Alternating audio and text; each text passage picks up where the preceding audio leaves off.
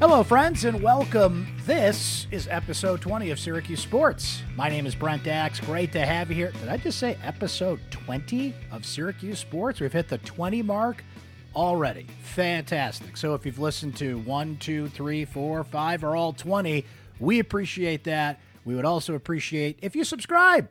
Spotify, Apple, YouTube, Amazon, wherever you get your podcasts, subscribe, follow, and that way you get new episodes delivered to you when they happen. All presented by our friends at Crouse Health, the exclusive healthcare provider of SU Athletics. Uh, another quick reminder for you here that uh, Emily Leiker and I, my colleague from Syracuse.com, we've been doing it live after every Syracuse football game. We're giving you post game coverage, which you can see live on YouTube. So subscribe to Syracuse Orange Sports. Put it up here on the screen for you if you're watching on YouTube, so you can see where to subscribe uh, to subscribe in order to see us live, live on our Facebook page as well, Syracuse Orange Football on Syracuse.com. But if you can't catch us live, which is great because that way your comments get in there.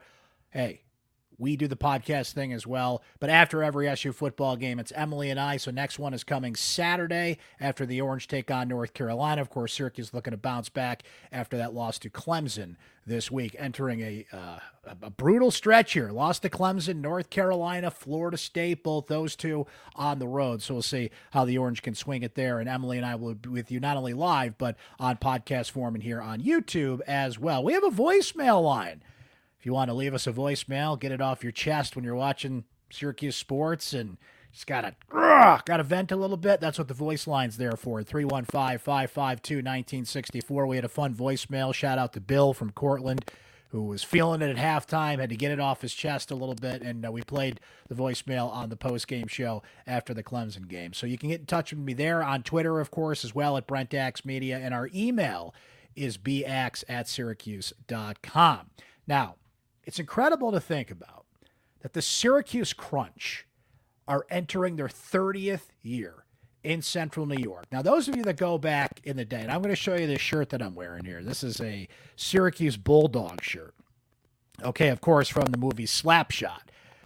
But that movie was based on the old hockey leagues in the 1970s, including in Syracuse, New York, when the stories my father told me about what happened in the War Memorial stands, my eyes bugged out. My mouth hit the floor. Like, what are you talking about? And we could do a whole podcast on those stories. Maybe we should, given this is the 30th anniversary of the Syracuse Crunch. But despite that and those great stories, Syracuse became somewhat of a hockey graveyard, right? There were just too many professional hockey teams that did not work here. So there was a long period of time where there was not a professional hockey team here. So to think about we're entering the 30th year of the Syracuse Crunch here in Syracuse after the failures of some teams that came before them. You can't take that for granted that you've got a professional franchise here entering year 30, the ups and downs, the trials and tribulations, how professional sports have changed, but there they have been the whole time. And to think about year 30, that's pretty darn special. I was there on September 30th, 1994, opening night. And this was that the fall. So the New York Rangers had just won the Stanley Cup in June, right? And this was the fall after that. This was the season that followed. And at the time, now, I date myself a little bit here. I was a sophomore in high school at the time. I wasn't a huge hockey fan. And one of the reasons I was not a hockey fan was we didn't have a team here. I didn't even know. My, dad and I drove to some Utica Devils games back in the day. Marty Brodeur used to play for the Devils uh, back at the time, but I wasn't a huge hockey guy because I just didn't really have a reason to. I didn't play hockey. We didn't have a hockey team around. It just wasn't on my radar. From that moment forward, when my dad brought me to that game, I was hooked. I was in, and I have been a big hockey fan, not just of the teams that I follow but just of the sport since. And it wasn't just the sport, it was the way the crunch presented, not only that night, but have continued to do over the years. They were the first American Hockey League team to do an outdoor game, they did the Carrier Dome game. In 2014, 30,000 people watching hockey in the dome, the various promotions and celebrities and giveaways, and just how the crunch have from day one appealed to the fan made it worth your money to go And that's why they're here 30 years later. That's why hockey works in this town. And the man that's been behind it the whole time, who came in as an outsider and now just, he can say it, it's our town, right? Syracuse, New York, is Howard Dolgon, the owner of the Syracuse Crunch. Howard and I walked down memory lane a little bit, things that have worked, things that didn't. When is the Crunch going to do that one thing they really haven't in 30 years? Win the Calder Cup. That's pretty much the only thing that's missing. We also uh, covered some interesting ground on the future. How long can the Crunch play in the War Memorial as it stands now? There is going to be a push here to maybe build a new facility in Syracuse, New York. And Howard is one of the voices saying it's time to do that. So we had a wide ranging conversation. I know you'll enjoy it. Howard is always great to catch up with, terrific storyteller, and you know, just somebody that knows the professional sports business well. And he's got a hockey team turning 30 years old here in Syracuse this year when the Crunch drop the puck on the 2023-24 season. Opening night is October 14th, and uh, the Crunch will do it right. There'll be a whole lot of events happening that night and a big celebration of hockey in this town 30 years later. So uh, what do you say we talk to Howard Dolgon about all that? Okay, Howard Dolgon, I want you to picture this. It's September 30th, 1994, and I magically appear at your side on opening night and I tap you on the shoulder and I say, Howard, I am from the future. I am from 30 years in the future. And I just want you to know that this hockey team is still doing it. What would you have said? I would have probably said, yeah, I figured that. You know, I mean, we, uh, you know, from day one, we made a commitment for the long haul. And we were faced with a lot of skepticism and, and critics and doubters. And it was for a number of reasons. I mean, one, which was legitimate, was that teams had failed miserably, several of them over a short period of time in the market. Uh, that was a legitimate reason for people to be skeptical about us. The other one, which was a little disappointing always to me, was, you know, we were viewed as, you know, the, the big city people, you know, I had an office in New York. I ran a business in New York. I lived on Long Island. And the skepticism was, well, you know, they're going to get tired of this small town and take their team and leave.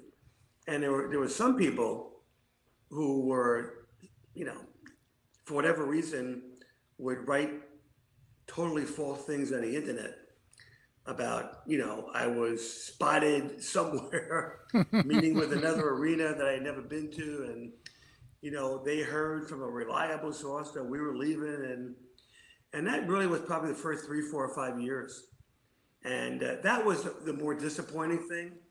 But you know, when we committed to the market back in '93, really to try to get the team, and then when, when it became a reality in '94, May of '94, it was, hey, we're we're gonna we're gonna live in that market, we're gonna grow the market, and we're gonna prove people wrong. And the fact that it had failed miserably so many times really for us was incentive to make it work when other people couldn't. And, you know, it is still a challenge, like any owning any sports team should be.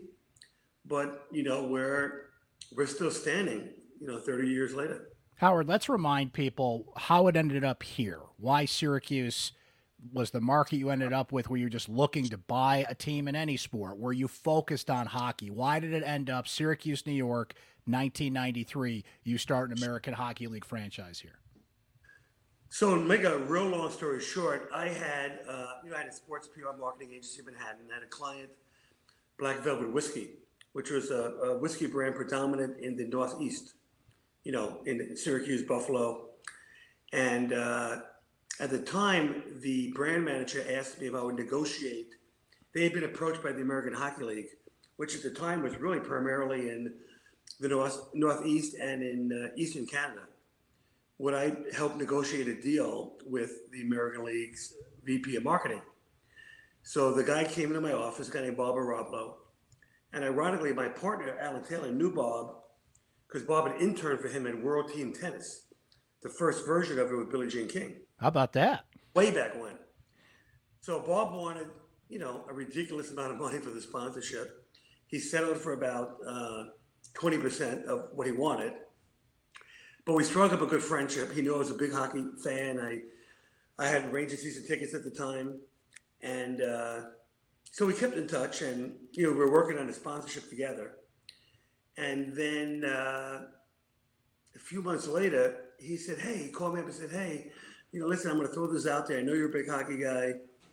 There's an opportunity in Syracuse, New York. Uh, would you be interested in owning a team there? And he said, listen, it's a great location. You know, we had at the time Adirondack, Albany, Binghamton, and Rochester in the league. You'd be the fifth New York State team. He said the only issue, there are several issues there. One, they have no ownership group. Uh, two, it's a building that's pretty old that had done some renovation with, with mostly on its ice surface, you know, and, and got rid of a lot of asbestos and replaced some seating.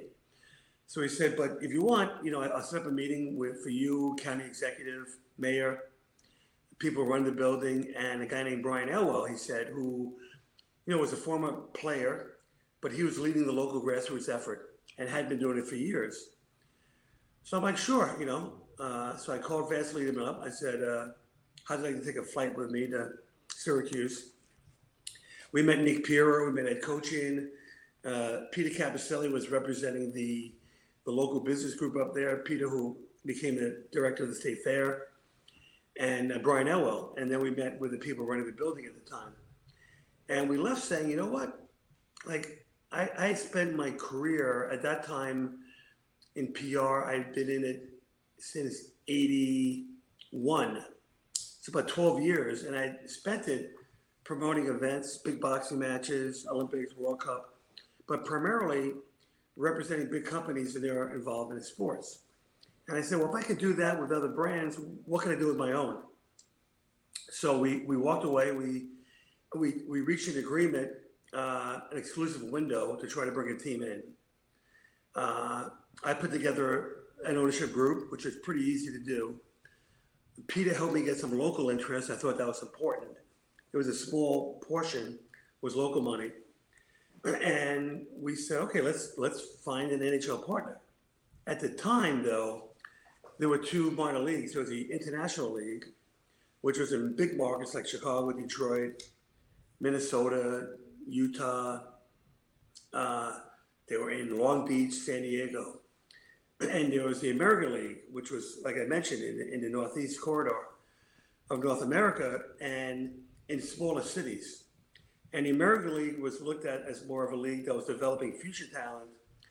The International League had established NHL players that were past their prime, but there were names.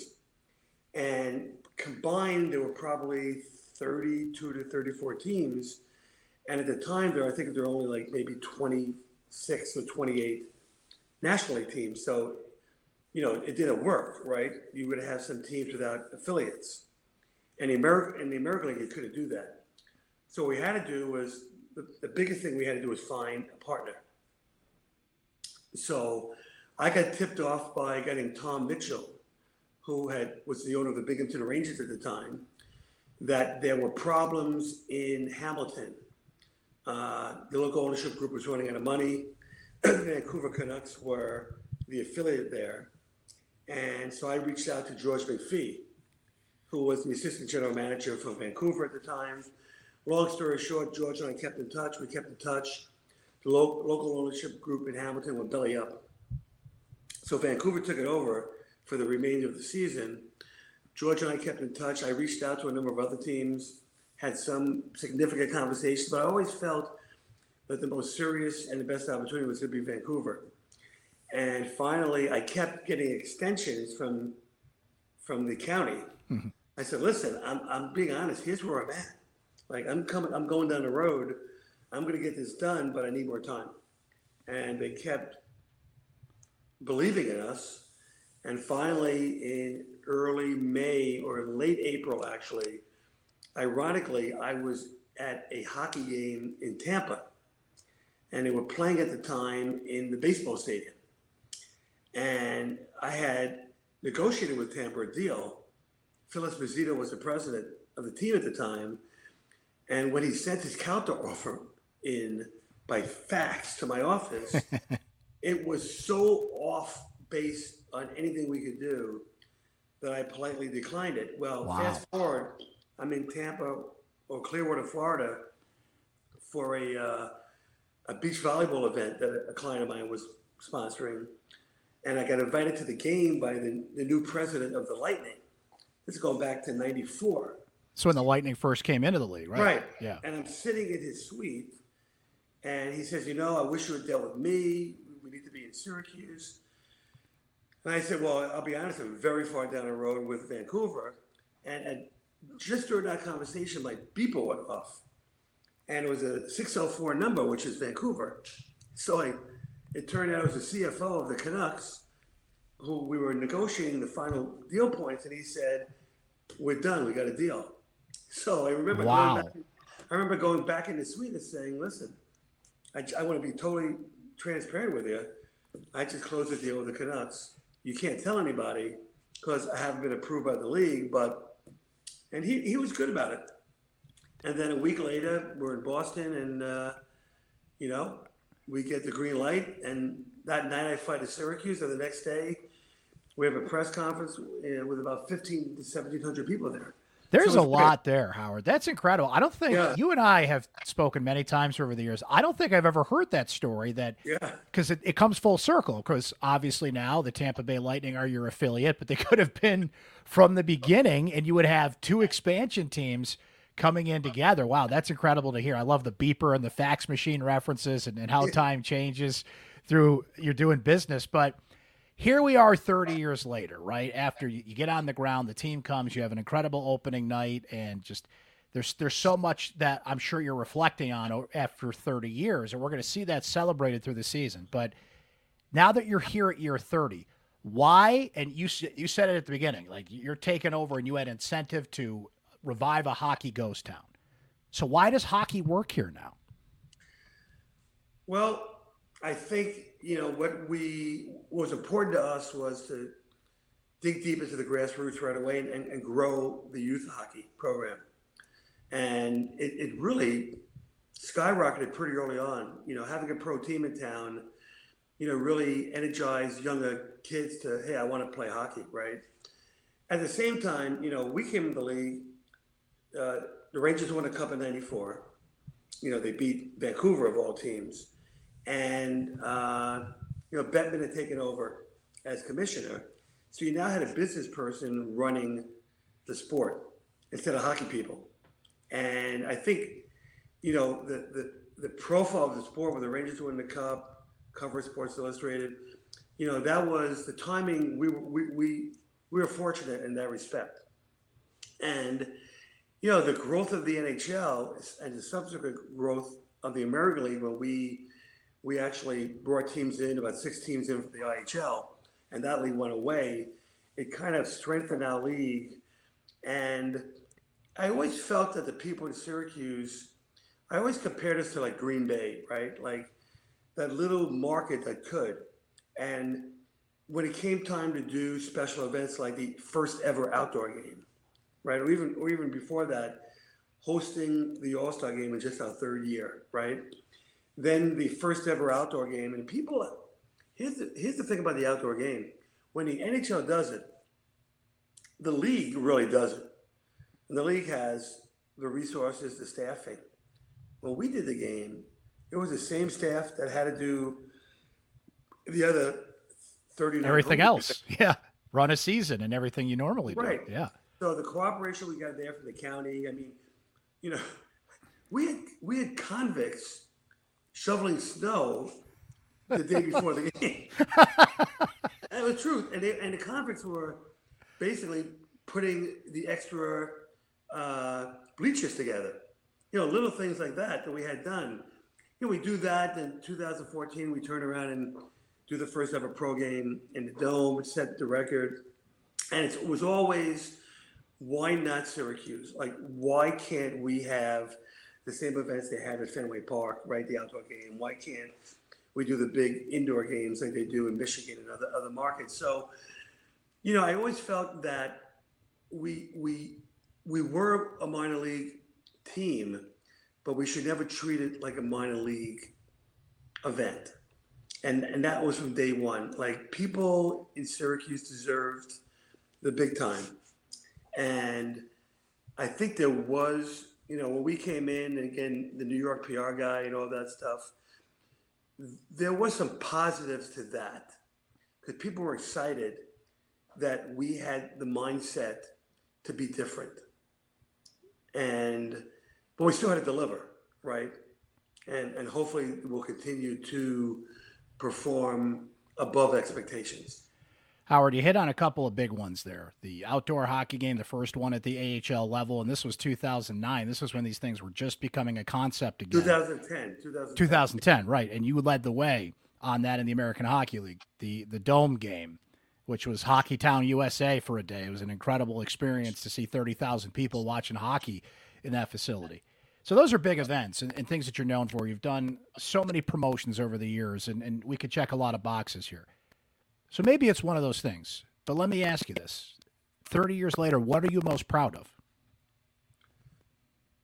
You know, probably bringing hockey back to Syracuse. And, and, and you know, I probably could have said that when I first came because I was a, you know, I was an outsider to the market, right?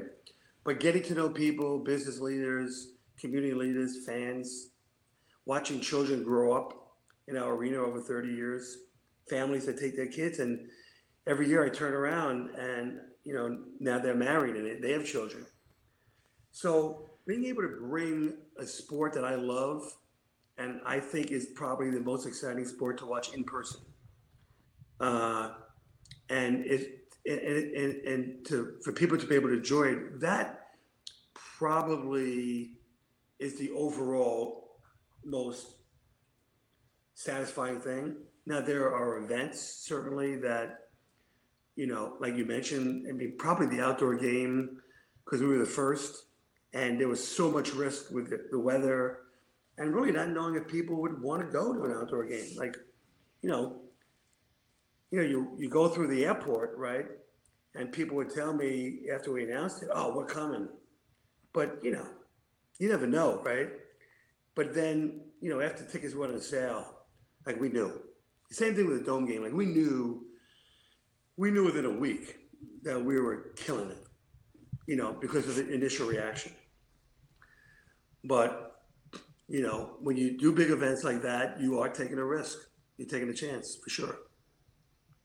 What are some things? Because Howard, you're not never afraid to try things and get out there and, and let's do it and let's see it. And that's an example of one that worked well. And maybe you didn't know until he showed up and and there's 30,000 people at the dome. There's a, a state fairgrounds full, a, a, grandstand that no longer exists, by the way, as time has passed here. What are some of the things though you tried that you're you're glad you did, but maybe they didn't quite work? Well, one for sure that you know we, we had a group like I think it was a 70s group called the Jets that actually had three or four or five, eight hit songs. But the mistake we made with them was they played after the game, right? And I think we lost the game. People just wanted to get home. Oh boy! So we had, you know, we had, a, I think we had a sold out crowd, and yet we had maybe 300 people at the concert. You know, but then you look back when we had the village people, we actually we lost our game. I think to Albany seven to one. Nobody left, right? So it, it was it was obviously there was a a greater affinity for the village people than it were for the Jets, right? That group. I think that, you know, I don't regret really trying anything, to be honest with you. You know, it's it, it's still a learning experience. You know, I I think Jim like Jim Soros and I was speaking my last trip in this week. I mean last week about just remaining edgy, right? Like always try to be out in front. And when you when you do that, you're doing things that are done a lot of times for the first time. So you're really taking a chance on it. And you're trying to judge the market. And what did P.T. Barnum once said? No one ever went broke, underestimated the taste of the American public, right? And they did outlandish, but you know, it's outlandish, but it's still going to be tempered somewhat. right? And what's happened in, in our game is the hockey just gotten so damn good. Like we're the second best league in the world, and you can you can be at our game, and if you didn't know it was the National League, you think it was. That's how fast the game is. That's how skilled the players are, and with the price point being just so affordable and, and affordable especially compared to major league sports so i'll give you an example so i uh, unfortunately i'm a giant fan a new york football fan. yeah, right now that's it is listen I- that's know, not you good. like you got to take the good with the bad right and last night was as bad as it could be hopefully right they're a bad they're a bad football team but uh, one of my sons lives in uh, South Florida, where I am, right? So I'm like, let's go to the Giant Miami game Sunday, right? Miami's a great place to watch a game. It's a great stadium. I don't know if you've been there, but you know, you go in shorts. How bad could it be? It's, it's great. So great way to put with it, the yeah. Dolphins being so good, it's not easy. You know, getting tickets. You know, there's a demand for them, right? And when the Giants come down here, it's still probably going to be 50% Giant fans. So I called a buddy of mine who used to who worked for us in Syracuse, who works for the Giants now. I said, "Listen, I want to buy, I want to buy tickets. I need five. And he said, "Okay, I'll, I'll call the, I'll call my counterpart at the Dolphins." So he sent me the options, and I bought two tickets, and they're okay seats. But do you have any idea what they cost? Can I take a can I take a guess? Yeah, yeah. So they're okay seats. Like you said, Miami's a little more in demand. A lot of Giant fans there. And I got face value on the seats though. I'm gonna say five hundred dollars. Five fifteen. Yeah. Wow. Yeah. Wow. And I'm taking and I'm taking two of my sons. We do a giant road trip every year. So we're going to Vegas. And I went through the giant contact ga- gave me the ticket manager of Vegas. And I'm in the corner on the second level at four ten a ticket. Jeez. So Just getting in. Yeah. Right. So when you're when you're coming to Seattle games at twenty five bucks, or if you buy it as a group for eighteen bucks, I mean, and you're seeing the kind of quality, you're realizing you're getting value, right? That's what I'm, and, more and more now you realize that the you know the, the major leagues are just they're out of they're out of control. And that's It's before you go- amazing that they get some of the to the attendance that they do. It really is. Yeah. And you, you brought up the value of it. And, you know, there's some nights you're coming to downtown Syracuse, it's 10 degrees out, and while you don't have too long of a walk, like that's a challenge to get people to do these things. And if you can give them the value they're looking for, that's what you continue to do. But I did want to ask you about the building because part of the value of of uh, and the demand for a crunch game is there's only a certain amount of seats, right? You're in a 6,000 seat facility. What is kind of the conversation about playing at the War Memorial now? I certainly some improvements have been made and I think it's up to the best standards it can be given the age of the facility. But we're thinking about 30 years in. Let's think about going ahead another 10, 20, 30 years. What's going to have to happen with the War Memorial for you to continue to play there, have it be up to the standards of the American Hockey League, and continue to be the value that you're talking about? So first and foremost, like we we greatly appreciate what the county has done, beginning with Nick Pirro and Kochian, Joanie Mahoney and, and, and Bill Fisher, and now Ryan McMahon and, and his numerous deputies.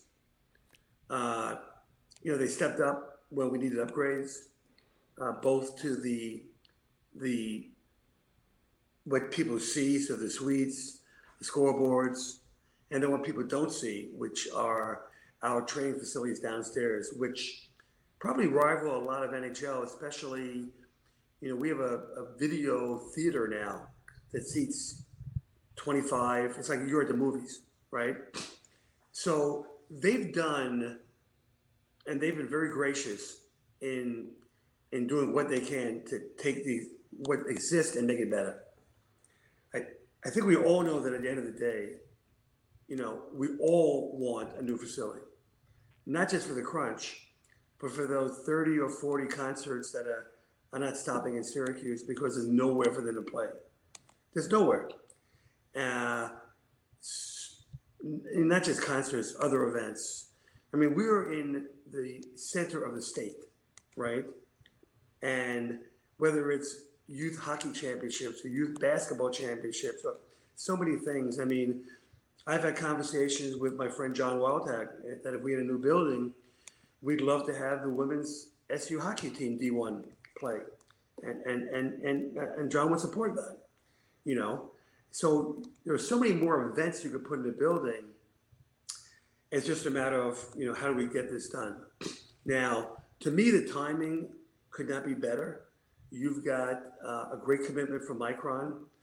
You know, over the next, what, seven or eight years, you're going to have 45,000 jobs, which means you're going to have probably another 130 150,000 people living in Syracuse. I mean, that's going to, you know, increase the capacity by what, probably 30% or the population. That's a lot. I mean, it's affecting schools, big infusion, the restaurants, yeah. and everything. But it's also going to affect. Okay, how do we entertain these people? You know, you know, we want everyone to be happy living here, and it's quality of life. So at, some point, you know, and, and, and we've started having those discussions hypothetically, and we brought in a, you know, uh, some people to look into what a new arena would cost, where would we put it? There are options. And I think it's something that should and will get supported as long as the economics work, right? Nobody wants to go into debt. Nobody wants, everyone wants someone else to pay for this. Right. I'm sure where the state kicked in 800 million for the new Buffalo Stadium. And, you know, listen, they didn't want to lose the Bills. It's too important in Buffalo. So, you know, I think it, it, it's something certainly that we're discussing now. We actually had meetings on it when I was in town on Friday. Uh, we'll continue to push it forward aggressively. And I see no reason why everyone should not get around this both the politicians, the business leaders, and the people in the community who are going to benefit from it. This is not about the crunch. You know, we're going to be a tenant in there, right? We're going to host anywhere from 36 to 50 events, which is great, right? But concerts, circus, wrestling, you know, the list goes on and on and on. And, you know, that's what it's about. And our town deserves it. Syracuse deserves it, right? The people there are great, hardworking people, you know, proud of where they live. I've learned that over 30 years. The people are wonderful. They test you, you know, they're not quick to trust you. It took a long time for them to trust me and us, but once they do, they're loyal. They are fiercely loyal, and they are passionate. And that's why our fans are among the best in the league, or among the best in all of hockey, I should say, because of the passion and the care factor. And Howard, I was struck by something you just said there, because you came in as an outsider and had to earn that trust. You said our town. Yeah. Right. I think I think you earned that after 30 years. that you could you know, that you could say that. One of the, I wish I had counted my hotel nights from day one because I'm thinking at, at the least, at the least, I've averaged 50 a year. So you're looking at 1,500 hotel nights, which is roughly four years, right? So that's four years, you know, that's a long time, a lot of time spent there, you know, and I've enjoyed most of it for sure. You know, listen, when we lose a game, deciding game in overtime at home, I'm, I'm, I feel terrible for days because I'm still a fan. Like I'm, I, you know, I'm, I'm a fan like the other six thousand people at the games, and the people who see me at the games know that. Oh yeah. I, I I'm like it's it's emotion for two and a half hours for me, and I wouldn't have it any other way, you know. Well, that leads me to my next and my last point with you here, Howard. We've talked about everything that's led up to this point, a lot of things beyond the game, events surrounding the game. Let's end on a hockey note here because there's one thing missing, right? And that's the Calder Cup. You've had two shots at it.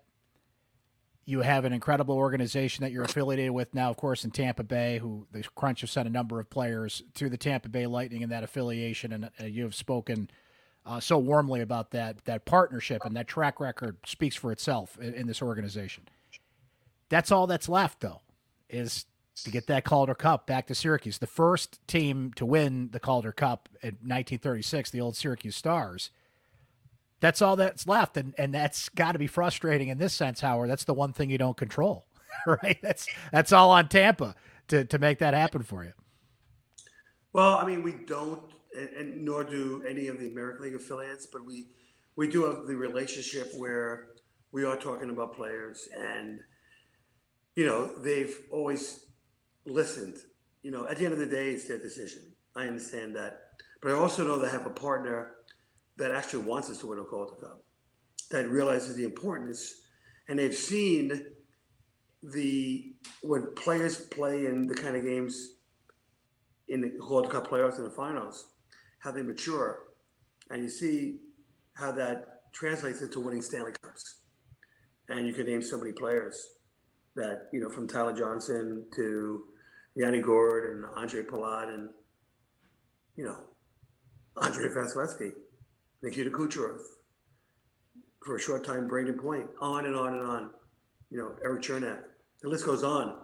So they understand the formula that you need. But here's what you also need: you need to get lucky, you need to be healthy, you need to get good goaltending, and you know you need to pick at the right time. And we did it twice. And you know, you know, I always look back at the first year, and you know, no excuses, but Radko Gudas blowing out his knee in a seven nothing semifinal clinching game to only miss the first five games eh, of the finals and then come back and be ineffective in game six. You know, what happens if he doesn't get hurt? Right? I mean, at the time he was a number one D man. He's still in the NHL as we and, speak. and, a, yeah. and a fierce player. So, you know, you know, a, a puck goes off a defenseman's butt, goes in to decide game six. So, man, it is hard. It's hard, really, for the players because they're not flying private. They're playing intense games over a two month period. And you, you go into the dressing room after the game and, you know, you see the ice packs and the emotion, knowing, you know, they got practice the next day or they got to get on a bus or a commercial flight. So every year we go in with optimism. We've got every reason to be optimistic with our, our partners. And, you know, got to get first to the playoffs. And then, you know, all those other factors become real health, luck, and goaltending. You know, it's a hell of a combination. That's what it comes down But, to. but it, it really does. You need, you know, you need to have normally the better goaltender at the right time. You know, and you know, you see it in the NHL, and, and again, you see, you know, Tampa's two rings. You know, Mr. Vasilevskiy is. There's a reason why he won the MVP, right? There's a reason he's going to the Hall of Fame now. Yeah, Yeah. exactly. And it all started for him in Syracuse Yes. on a very long list of players. Yep. Howard, it's always great to catch up with you. Congratulations on 30 years. I'm excited to see uh, the year long celebration and hearing some of the old names coming back and honoring some of those fans that have been there from day one. There's going to be Yep. so much more here to come and reflecting back on it. But we're also looking forward uh, to the next 30 years and, and what's to come on that. But uh, we uh, thank you so much for your time today coming on with us here on Syracuse. Sports. And, you know, we'll do it again soon, my friend. And you know, it's always good talking to you because you know you're a guy. I'm not saying this for, because we're talking, but you have always been tough but fair. You're not a, a journalist who, you know, wants to win a popularity contest. You want to, you want to, you want to, you know, report and give your commentary, whether we agree or not. But you've uh, you're prepared always and you're fair and you're uh, you know you're a rarity nowadays in in uh, in journalism. So we Thank appreciate you. and hopefully you know, hopefully you'll be there the 14th. Thank you. I will definitely be there throughout the year. I was there on opening night, September 30th, 1994, and, and we'll be Yeah. there to witness it all here in year 30. And thank you for the nice comments and for coming on with us, Howard. We'll do it again soon, my friend. I hope so, buddy. Thanks. Thanks for listening to episode 20 of Syracuse Sports. Please subscribe Spotify, Apple, YouTube, Amazon, wherever you get your podcasts to make sure you get new episodes delivered to you when they are available. Do not forget Syracuse football post-game show following the Orange and the Tar Heels. It's a 3:30 kickoff, so Emily and I, eh, probably about nine o'clock Saturday night ish. Just be on the lookout for the notifications. We'll do it live, but if you can't catch us live on YouTube or Facebook, Twitter, of course, you can get it in post game form as we have been doing throughout the season. Don't forget about our voicemail line at 315 552 1964.